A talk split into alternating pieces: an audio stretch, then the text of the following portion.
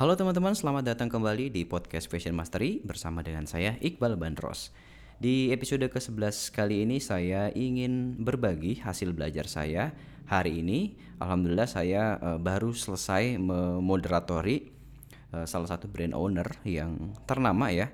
Mungkin teman-teman tahu 3 Second uh, sudah lebih dari 350 store yang ada di seluruh Indonesia dan uh, beliau alhamdulillah uh, bersedia sharing bersama teman-teman UMKM ya uh, binaan dari Bekraf Kemenparekraf ya.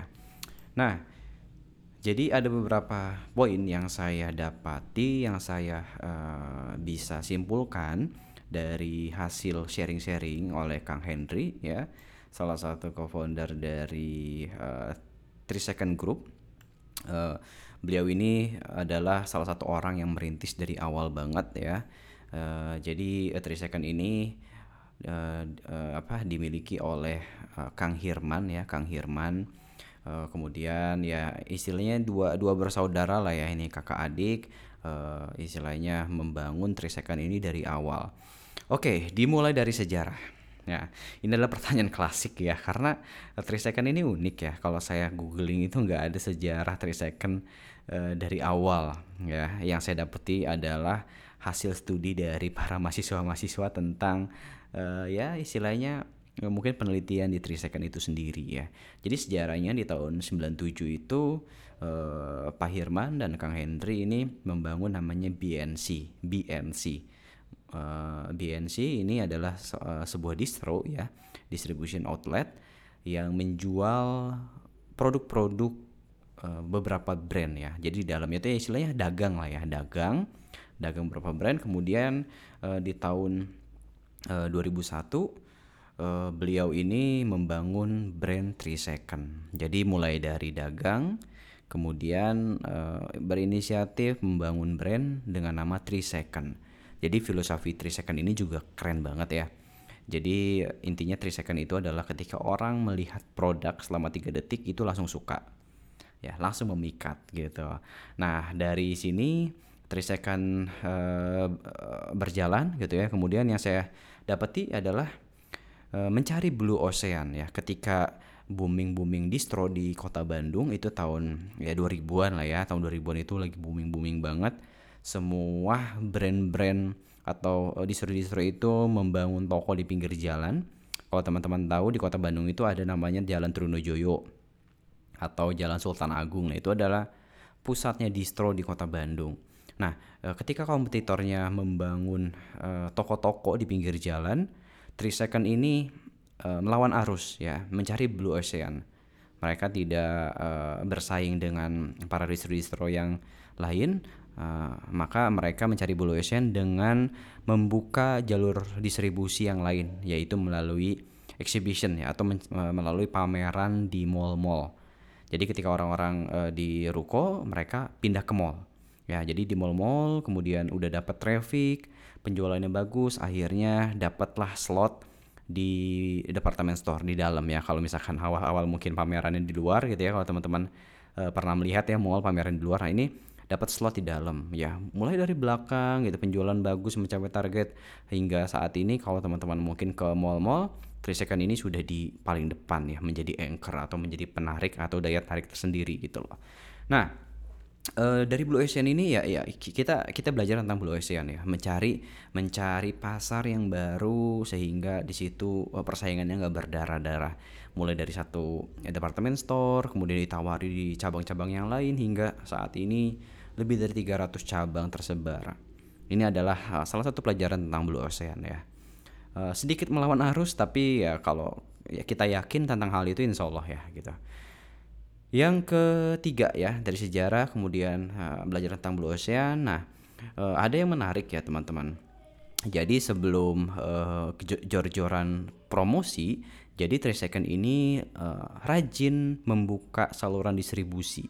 Jadi sebelum jor-joran promosi, uh, mereka ini benar-benar benar-benar tersebar hampir ke seluruh Indonesia. Ibaratnya uh, setiap provinsi itu ada lah gitu. Minimal setiap provinsi itu udah ada.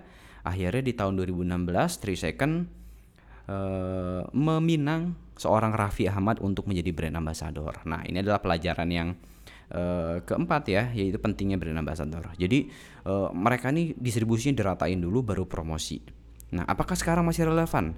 Uh, ya tergantung ya teman-teman. Jadi ini mungkin sangat relevan di waktu uh, di waktunya gitu ya. Di mungkin di tahun 2000-an itu kan online belum merajalela. Akhirnya uh, salah satu solusi dari Trisecond adalah ya uh, meratakan dulu distribusinya karena ketika promosinya jor-joran tapi ketika konsumen nggak bisa mendapatkan barangnya ya itu loss juga gitu ya loss omset ya maka ketika tahun 2016 uh, istilahnya di endorse oleh uh, Raffi Ahmad. Raffi Ahmad menjadi brand ambassador. Uh, ketika itu ada apa ada show ya bernama dahsyat gitu. Setiap hari Raffi Ahmad uh, menggunakan 3 second akhirnya boom gitu ya. Booming. Uh, brand 3 second booming kemudian uh, akhirnya konsumen bisa mendapatkan produk Trisecond uh, Trisecond di kota-kota terdekatnya gitu loh. Jadi kebayang ya teman-teman. Jadi ketika uh, promosi itu udah boom gitu ya, konsumen itu dimudahkan untuk mendapatkan produknya dengan melalui distribusi yang merata. Nah, tentu ini mungkin nggak cukup relevan di zaman saat ini ya.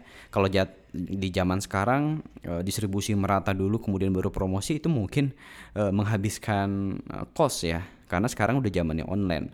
Udah cukup teman-teman buka buka gudang gitu ya di di di, di apa di di misalkan di Bandung atau di Jakarta gitu ya karena mungkin e, konsumen lebih banyak di situ gitu ya. Ya teman-teman cukup promosi langsung dikirim kalau ada yang order melalui online dikirim langsung ke konsumen gitu. Kalau dulu kan nggak ada gitu ya, nggak ada online online kayak sekarang gitu ya. Ya mungkin itu jadi jadi pelajaran, eh, jadi catatan gitu ya. Bukan berarti strategi orang ya strategi dari brand orang ya dulu bisa sukses mungkin nggak relevan untuk saat ini gitu ya. Dan mungkin adalah salah satu yang relevan adalah uh, Kang Henry share tentang uh, eh, 7P ya teori marketing 7P ya. Ya, jadi 7P itu yang pertama adalah uh, istilah yang produk. Yang pertama adalah produk ya. Tentu ketika kita uh, membuat produk ya, jadi second lebih memilih produk yang berkualitas kemudian dengan harga yang terjangkau ya. Kenapa berkualitas? Karena ini adalah pondasi ya. Sekali lagi, produk yang bagus adalah pondasi karena dari produk ini teman-teman e, bisa membangun brand e, yang sangat kuat ya. Kalau misalkan teman-teman oke okay lah promosinya jago tapi produknya nggak bagus, itu nggak akan menghasilkan repeat order. Maka yang paling pertama diperhatikan adalah produk. Oke, P yang pertama adalah produk. Nah, P yang kedua itu adalah price. Eh, Kang Henry cerita gitu ya, bagaimana menentukan harga, kemudian harga yang terjangkau untuk uh, marketnya dan dan ini bukan soal harga murah ya teman-teman tapi harga terjangkau karena murah itu relatif ya kalau untuk orang-orang kelas atas ya murahnya itu beda gitu sama orang-orangnya mungkin di level yang menengah ke bawah tentu ini harga yang yang terjangkau ya. Kemudian P yang ketiga adalah place menentukan tempat-tempat. Uh, waktu itu adalah uh, departemen store adalah salah satu pilihannya tempat yang bagus tempat yang strategis kalaupun di ruko ya. Kemudian promotion yang tepat. Ya P yang keempat adalah promotion. Kenapa promotion? Karena uh, promotion melalui kalau saat ini sih sosial media kemudian websitenya juga ada semua marketplace officialnya juga ada. Uh, di beberapa second city atau kabupaten atau kok Second juga ada. Jadi benar-benar promosinya itu mass pro, apa mass, mass promotion gitu ya. Dengan sekarang ini menggunakan omni channel ya. Kemudian uh, P yang kelima adalah people-nya tentu uh, soal produk promotion dan lain-lain ini membutuhkan orang untuk mengeksekusi. Maka SDM adalah menjadi investasi bagi Trisecond uh, hingga berkembang saat ini ya. Kemudian P yang selanjutnya adalah P yang keenam adalah proses. Ya SOP yang dibangun, sistem yang dibangun itu menjadi satu kesatuan. Sehingga uh, ya semua proses berjalan dengan lancar gitu ya. Dan P yang terakhir adalah physical evidence ya. Physical evidence ini adalah aset perusahaan atau interior lah kalau kalau di retail ya. Jadi semua interior toko offline-nya dibagusin, dinyamanin, kemudian websitenya UI UX-nya juga di bagusin juga sosial medianya dibagusin dan lain-lain ya ini adalah salah uh, kunci dari uh, eh 7 P-nya uh, 3 second ya teman-teman dan ini uh, menurut saya masih relevan hingga saat ini. Yang dulu mungkin 4P aja ya produk uh, produk price promotion dan place gitu ya. Uh, sekarang sudah uh, udah berkembang ya menjadi 7P. Dan 7P ini yang selalu Kang Henry pegang hingga saat ini. Dan hingga saat ini ya, uh, 3 second ini sudah lebih dari 7 brand, eh 6 brand ya, sorry 6 brand tuh mulai dari 3 second, kemudian Green Like, habis dari Green Lake itu masuk ke Famo, kemudian ada Motley, ada FMC, dan yang terakhir adalah Hana Hijab. Nah, dari perkembangan enam brand ini tentu uh, punya alasan ya kenapa Trisecond uh, membangun banyak brand ya. Ya menurutnya kenapa membangun banyak brand karena ada demand, ada permintaan. Jadi karena ada permintaan, maka uh, supaya enggak merusak brand yang pertama, maka membuat second brand. Contoh, 3 second ini uh, menurutnya menurut uh, Kang Henry itu segmen pasarnya adalah anak muda ya. Tentu mungkin uh, usia-usia SMP hingga usia-usia kuliah gitu ya, 15 sampai 22. Yang senang dengan desain-desain yang ramai mungkin. Tapi ketika itu uh, ada juga yang uh, penyuka desain yang simple maka Kang Hen, uh, apa 3 Second membangun brand namanya Green Like dengan brand ambasadornya Ariel. Ya, membangun Green Like yang simple mungkin untuk segmennya usia 22 hingga uh, ya hingga 35-an lah ya. Kemudian ada juga pecinta streetwear gitu ya, maka atau in, in apa indie gitu ya. Maka dibuatlah brand namanya Motley dengan brand ambassador kalau nggak salah Eno Netral. Kemudian dibikin lagi namanya FMC ya, itu adalah pengguna atau komunitas motor dengan brand ambasadornya Toro Sudiro. Kemudian bikin juga namanya Famo ya dengan brand ambasador Anji Drive ya. Kemudian uh, bikin juga namanya Hana Hijab men, me, apa menyasar target para hijaber atau muslim ya. Nah, ini dari setiap brand ambasador ini uh, atau dari setiap brand ini memiliki target yang berbeda. Ini yang jadi pelajaran juga. Jadi kita nggak semata-mata bikin brand extension atau second brand itu eh, nggak nggak nggak semata-mata karena ya kita pengen bikin brand aja, tapi karena ada permintaan, riset dulu katanya gitu kan, kemudian uh, hadirlah beberapa second brand ini gitu. Nah yang terakhir ya uh, pentingnya brand ambassador karena Three Second ini kayaknya lebih dari 10 brand ambassador ya teman-teman. Dan menurutnya orang Indonesia ini masih uh, istilahnya masih butuh sosok ya. Jadi kalau misalkan apalagi di kampung-kampung gitu ya masih uh, butuh sosok sehingga untuk uh, apa ya untuk menyasar target tertentu butuh public figure sehingga brand ambassador sangat penting. Jadi setiap satu brand ini ya memiliki uh, lebih dari dua brand ambassador bahkan gitu ya.